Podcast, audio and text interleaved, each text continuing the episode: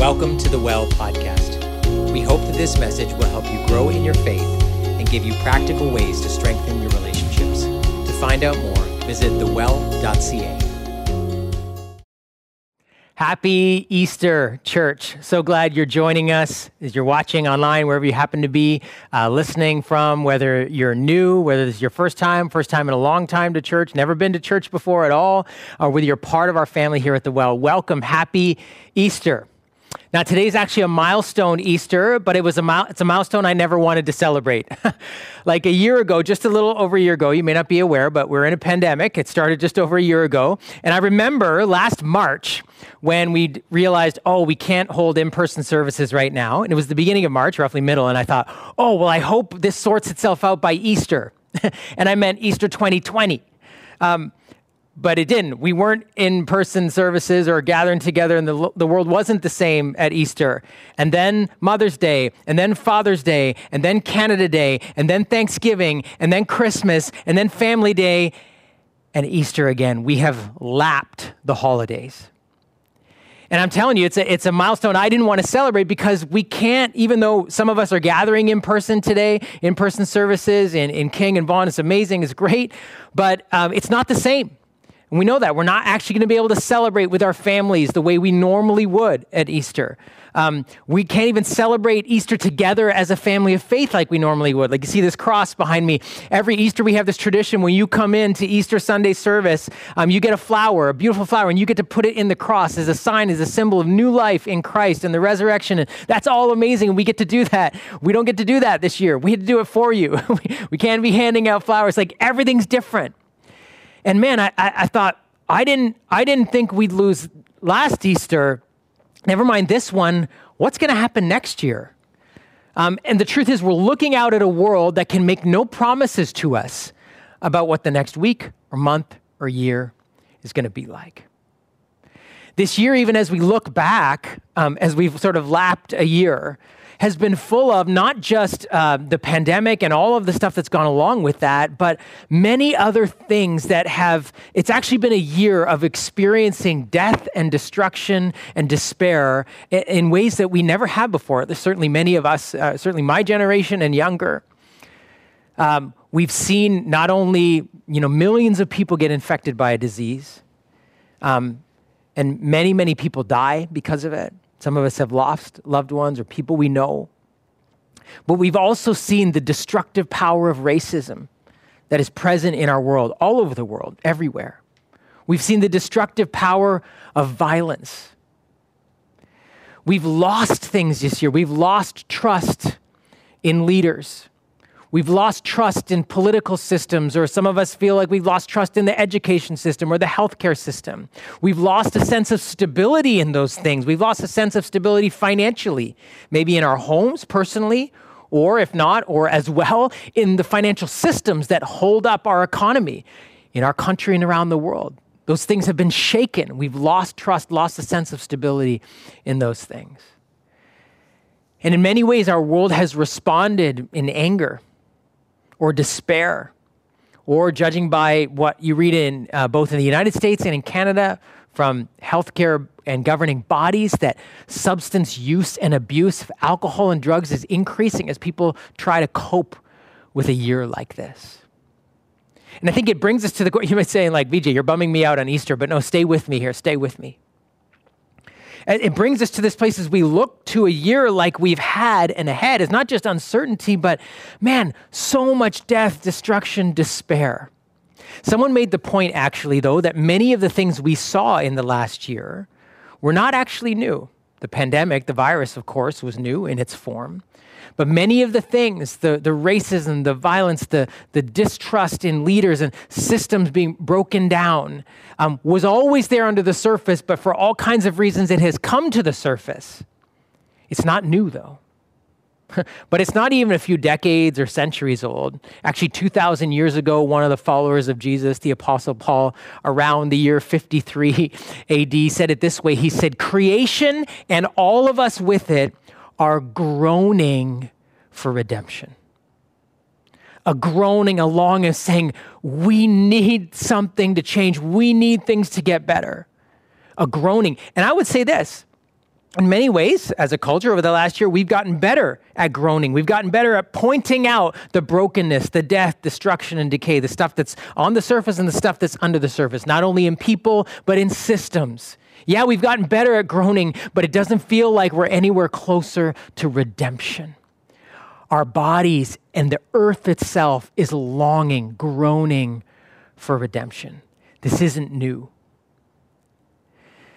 And even though the circumstances and the details would have been different with the community of people 2,000 years ago, on the very first Easter, they declared that that day was good news to those who were groaning and longing for redemption, to a whole community of people, to the whole world, to the earth itself that was groaning and longing for redemption. The earliest followers of Jesus on the very first Easter declared that it was good news.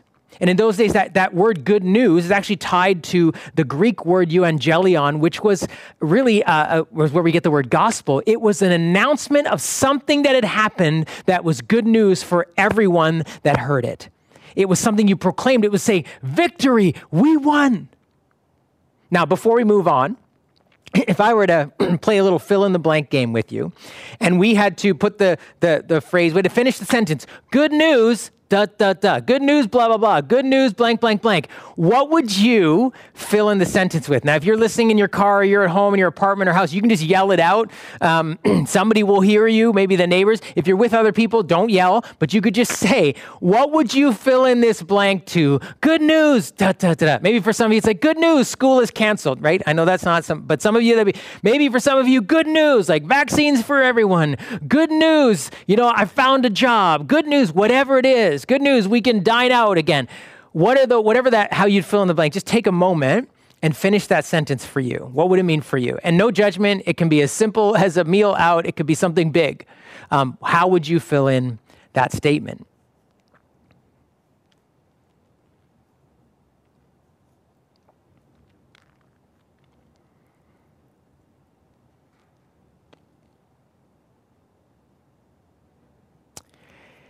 Here's the thing the earliest followers of Jesus, when they began to go everywhere on the very first Easter, declaring good news, they finished the sentence like this Good news, he is risen. You heard it, actually, just read for you by the kids in the scripture. Good news, he is risen. They declared the good news of Jesus' resurrection everywhere. Why? Well, because three days earlier, Jesus had died. As I said to you on Friday, his death was well documented by Roman historians, by Jewish historians, and by Jesus following historians. There's lots of literature that documents the, the death of Jesus. But the earliest followers began to say, This is good news. He is risen, he is alive. Now, why was that good news? You might say, well, because their friend, Jesus, died, and three days later they had breakfast with him. That's good news. Yes, true. But they went, actually, it says everywhere, telling everyone, even people who weren't besties with Jesus, even people who didn't know who Jesus was, telling them Jesus' story so that they could tell them at the end of it, yes, he was crucified, and three days later, he is risen, he is alive. They went everywhere. Why was that good news for them? Because he had died. You say, oh, I know, yeah, he died on a cross. No, no. But we understand why it was such good news for them when we understand what was it that actually killed Jesus. Now, if you're here on Good Friday, we talked about some of the motivations and some of the feelings and experiences under the surface that killed Jesus. But I want to think about it this way. If you look at the biographical accounts of Jesus in the Gospels Matthew, Mark, Luke, and John you will see many things, but I want to highlight six things that, that actually killed Jesus that Jesus was up against. The scriptures tell us that one of the things that killed Jesus was the religious leadership of the day. When you read the accounts of Jesus in the Gospels, one of the things you will find is there is mounting opposition from and hostility from the religious leaders of the day. Why? Because they were the ones who were in charge of telling people who God was, how you're supposed to behave in order to receive God's love and grace and get close to God, and how really you're supposed to live and in an orderly fashion in all of life. Religion, in a sense, governed all of their lives. So the religious leaders were the ones who had the authority and the role to tell people who God was and to tell people how to live. But then Jesus comes along who was a quote, an untrained rabbi from nowhere that they thought was important. And he began to tell people about things about God that was different than the way they talked about God. And the people actually noticed it. They said, We've never heard teaching like this. He began to actually go against some of the rules that they had, that they were teaching that you needed to follow. He actually started saying, I'm giving you new commandments, not just the old commandments, not just the 10 commandments, not just the 630 laws that the Jewish people had to follow. Jesus starts saying, Yeah, you've heard it said, but I say to you, a new commandment I give. He was basically asserting himself as having the authority to give them new laws. And the religious leaders kept saying to him, Who gives you the authority? By what authority do you? You don't have the right to do this. And eventually, you know what they decided? He does not have the authority to say these things. We do. We have to take him out. And so the religious leadership of the day killed Jesus. But it wasn't just the religious leadership of the day, it was the political machine of the day. See, Jesus, actually, when you read his story, was bounced around by both the religious leaders, who in part were political leaders, the puppet king Herod, who Rome had put in place as a, as a Jewish king, just to, to satisfy the people and to use him to work their leadership there, and the Roman governor Pilate. They were all part of the political system. And because Jesus' teaching was actually disrupting some of the political systems that were there, like he was teaching in a way that um, was breaking down what they had, had built and were holding together as well established boundaries separating people who are wealthy from people who are poor, separating certain ethnicities from others, separating certain kinds of social class and people and families from others. And that was how the politics worked. It was a politics of segregation and division and power. And Jesus began to teach that those with power and wealth should actually use it to bless those on the other side of the wall, to bless those that they were separated from. Jesus himself was actually um, trying to take down the walls that separated their well ordered society, and order was threatened and neither the Jewish leaders, nor Herod the king, nor the, the Roman governor Pilate wanted anything to do with it. And so they used and abused their power to put him to death. The political establishment of the day put Jesus to death. But it was also the military might and violence of the Roman army. Jesus was crucified. Now, crucifixion was reserved for certain kinds of criminals, primarily political criminals or criminals who publicly attacked the establishment of Rome. There was, there's uh, some points even in Jewish history when there was a rebellion against the Roman occupation in, in Palestine, you know, trying to throw off the Roman rule, that hundreds of people were crucified and their crosses lined the streets as the Roman emperor rode through, basically saying, This is what Rome does to anyone who challenges them. It was a public death of excruciating pain, crucifixion and a public way of saying nobody crosses Rome. And so it was the brutal military might of Rome that put Jesus to death. But it wasn't just religion, and it wasn't just politics, and it wasn't just military might. Was also public opinion. Public opinion killed Jesus. See, Jesus was collecting many followers along the way, but he was also collecting enemies and people who opposed him.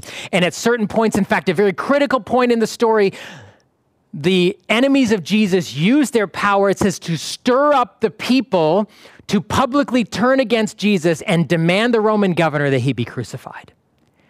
The public opinion turned against him and they crucified him. We even use that language now as a as a, a, you know a metaphor for when the public turns on you. They would say they crucified him. They, he literally was put to death by public opinion. One thing we, not, we, we don't often think of is that Jesus was actually killed because of nature, or if we can just say this, his human mortality. Said another way, when Jesus got cut, he bled. He was a human being. and he was subject to a human death. Crucifixion itself was a death where the body bleeds out and the person eventually suffocates because they cannot breathe anymore. Jesus literally was killed by the fact that he lost too much blood and he could not breathe anymore. The physical death, mortality killed Jesus.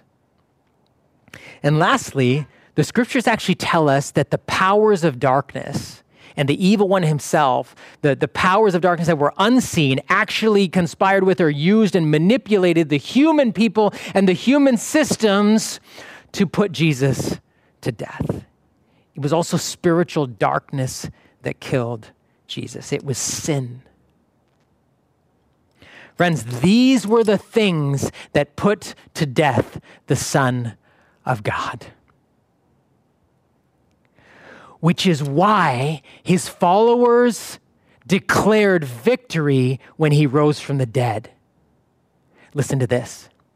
Because he rose from the dead, he proved that he was at once greater than all of the things that had killed him.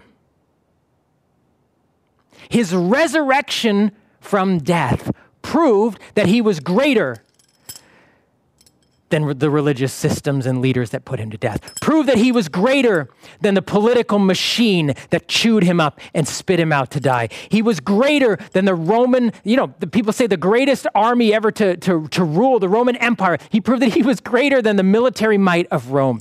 He was greater than the public opinion that turned against him and ended up killing him. He was greater than what did I say? he was he was greater than um, the, the, the laws of nature that say when someone dies, they stay dead. He was greater than nature. And he was greater than the powers of darkness that came against him to kill him. The resurrection of Jesus, the reason they said it's good news, he's alive, is because he proved that he was greater than all of these things.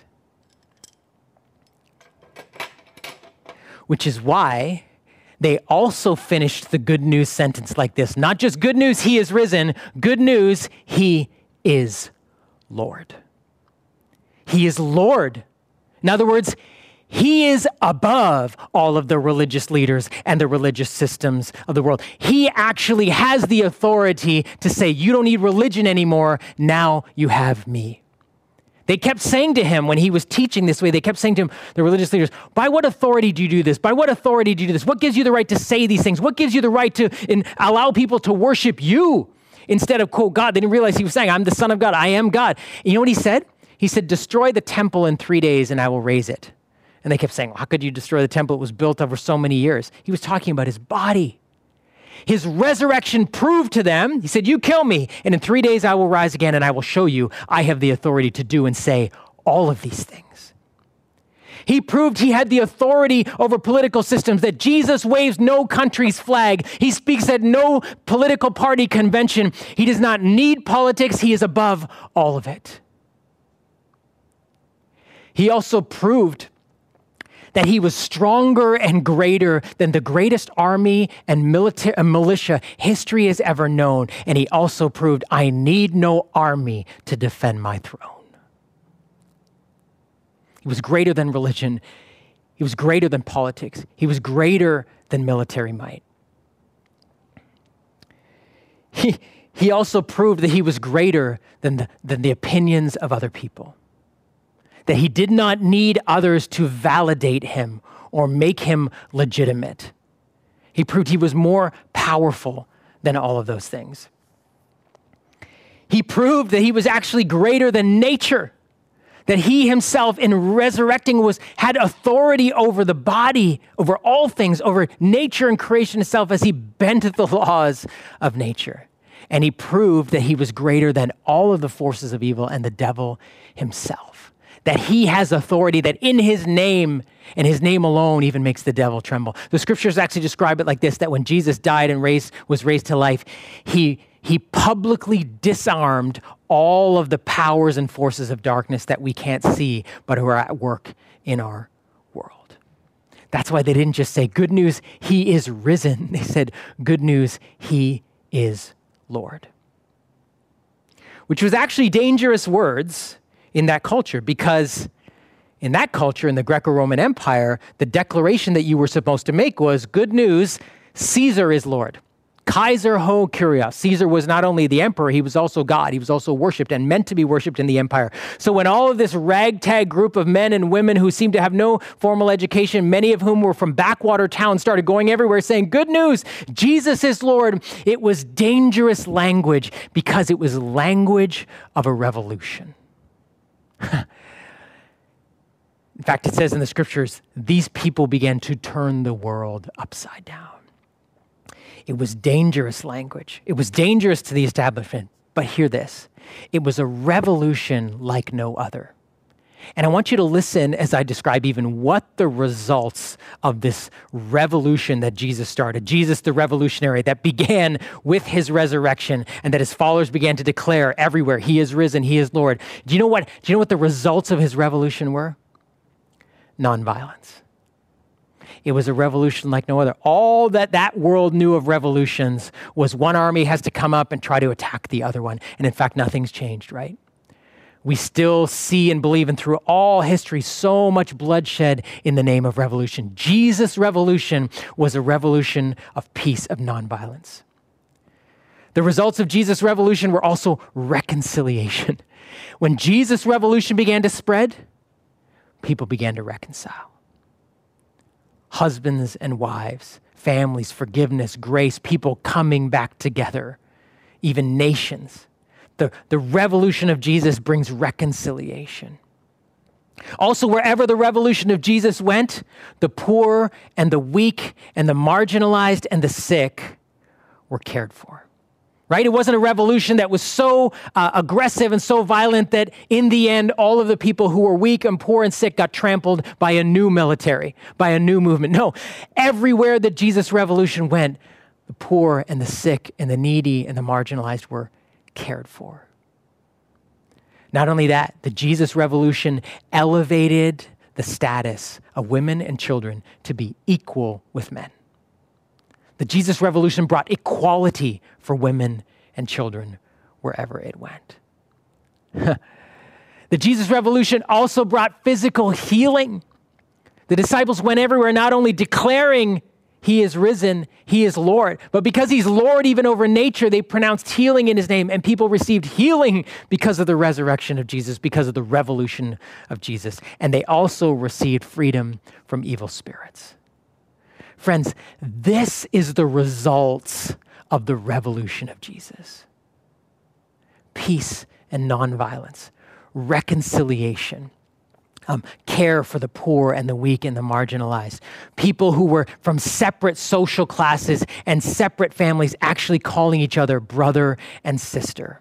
Women and children being elevated and lifted up to have equality with everyone else in society people receiving physical healing and spiritual freedom. Friends, this is the results of the Jesus revolution. That's why they said it's good news. It's good news.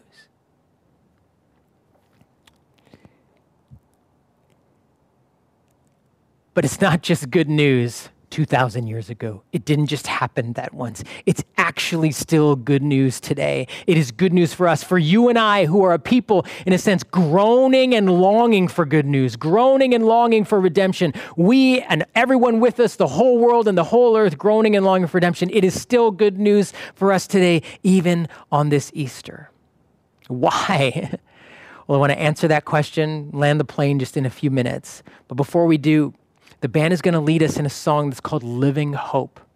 It is a, a song that rehearses the fact that because Jesus is alive, our hope is alive in him as well.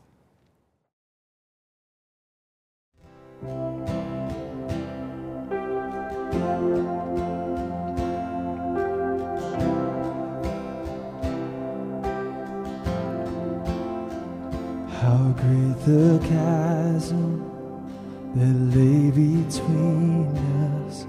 How high the mountain I could not climb. In desperation, I turned to heaven and spoke your name into the night. And through the darkness, Your loving kindness through the shadows of my soul. The work is finished, the end is written. Jesus Christ, my living hope. Who could imagine so great a mercy? What heart could fathom such boundless grace? The God of ages stepped down from glory to wear my sin and bear my shame. Thank you, Lord. The cross, the cross has spoken. Yes, I am forgiven. The King of Kings calls me His own. Beautiful Savior, I'm yours forever. Jesus Christ, my living hope. And hallelujah, praise the one who set me free. Hallelujah, has lost its grip on me. You have broken every chain. There's salvation in your name, Jesus Christ, my living hope. Then came the morning that sealed the promise. Your buried body began to breathe the silence. The roaring lion declare the grave has no claim on me. Then came the morning, come on, church, and sealed the promise. Your buried body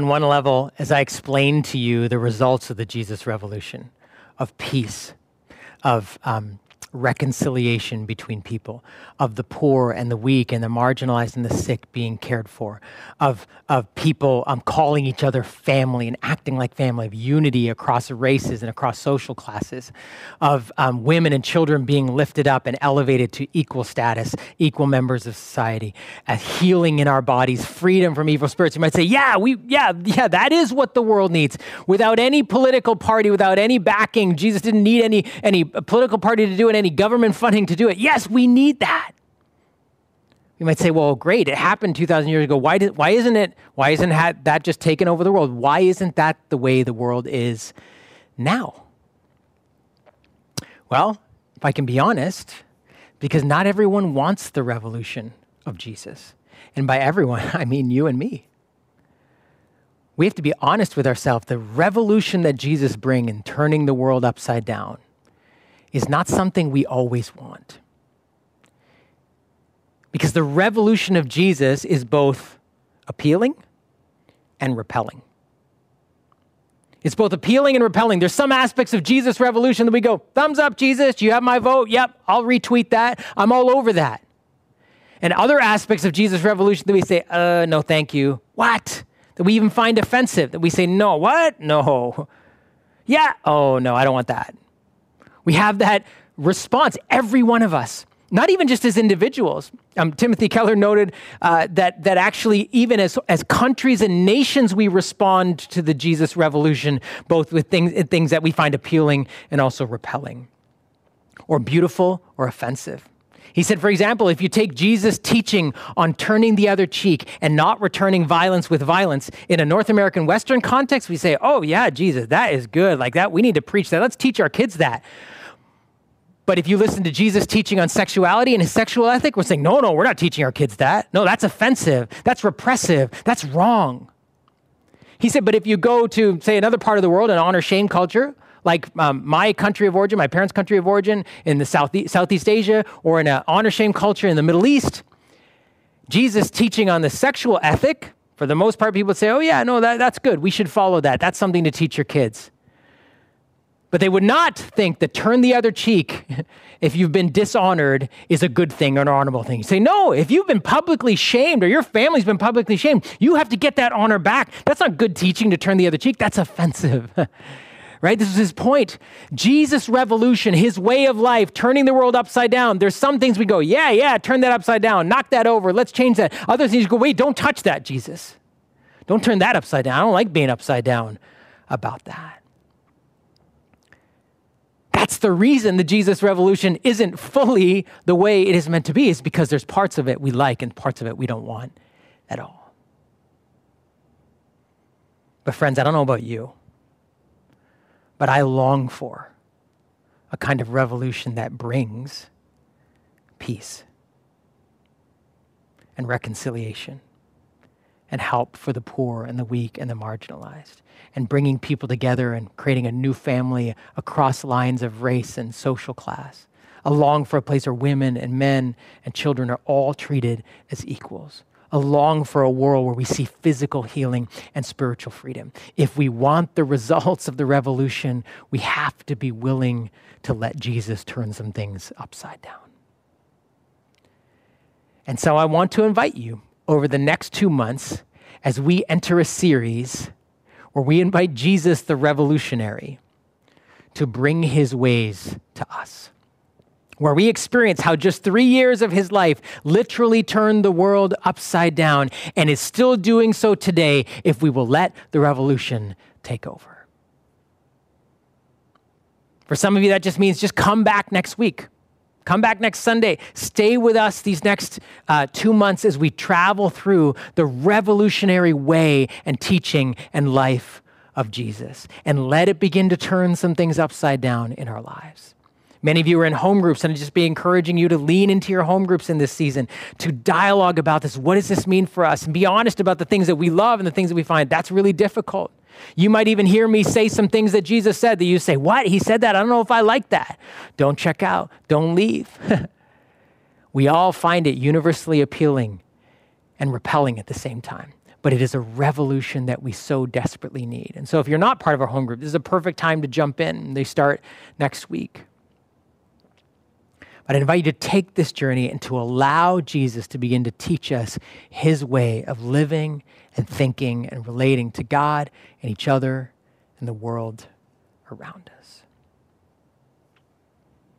Now, as we end here on Easter Sunday, you know, um, the earliest followers of Jesus said that the resurrection of Jesus was good news also because it meant that we, too, his followers, would have a bodily resurrection one day, a new body. I don't know about you, I'm looking forward to that. One day, a new body that will never fade, never die, never get sick, never rust, never break down, never get injured.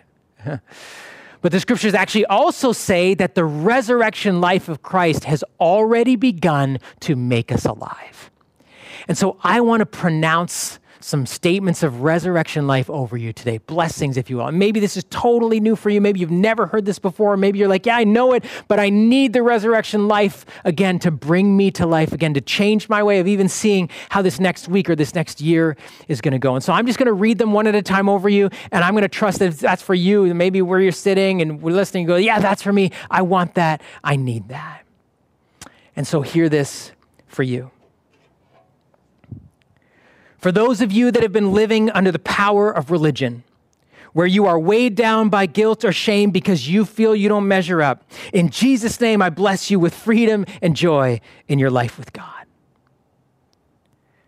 For those of you that have been anxious or fearful or obsessed with political power and the decisions that leaders are making or not making, I bless you with peace that comes from knowing that Jesus is your Lord and that you live under his rule. For those of you that have been controlled by public opinion, riding the highs and lows of what others think of you, in Jesus' name, you are free to live as a child of God, fully loved and accepted by your Father in heaven. For those of you that have been living under the fear of nature, under the fear of viruses or health issues, may you experience healing in Jesus' name from the one who is Lord over nature and peace knowing that while you follow guidelines and good advice from your doctor, your hope is in Jesus. And finally, for those of you that have lived in fear of evil, the evil you can see and the evil you can't see, I bless you with an experience of the overwhelming power of Jesus Christ and a boldness to live in and pray with that power. May you receive those things for you today from our Lord who is risen, our Lord who is Lord, our Lord who is alive. And let's end our Easter celebrations by singing a song together about Him making us alive.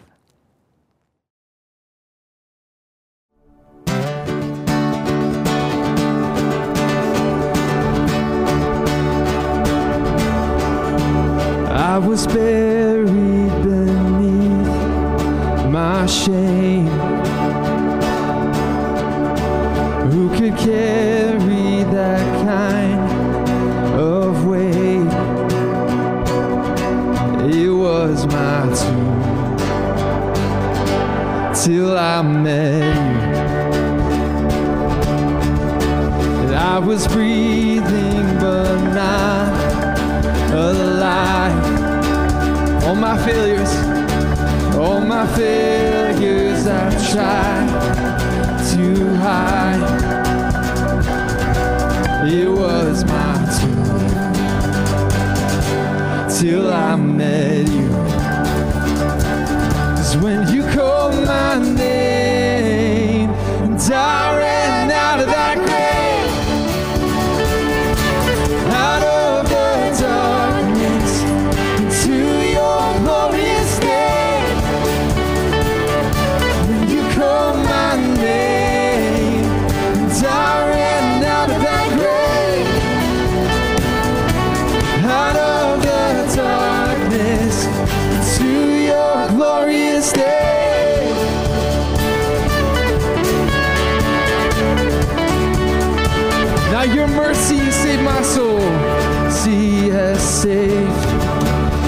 soul.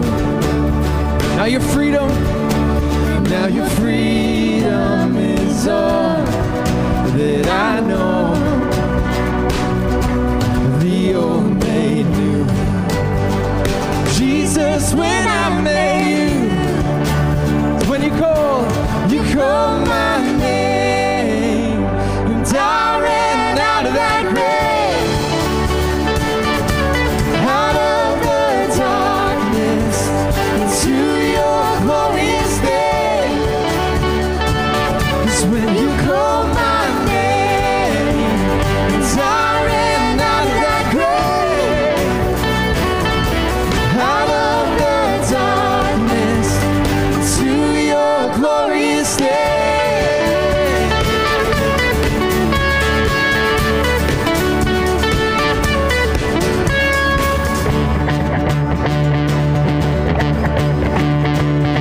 our story, church. Let's sing it together.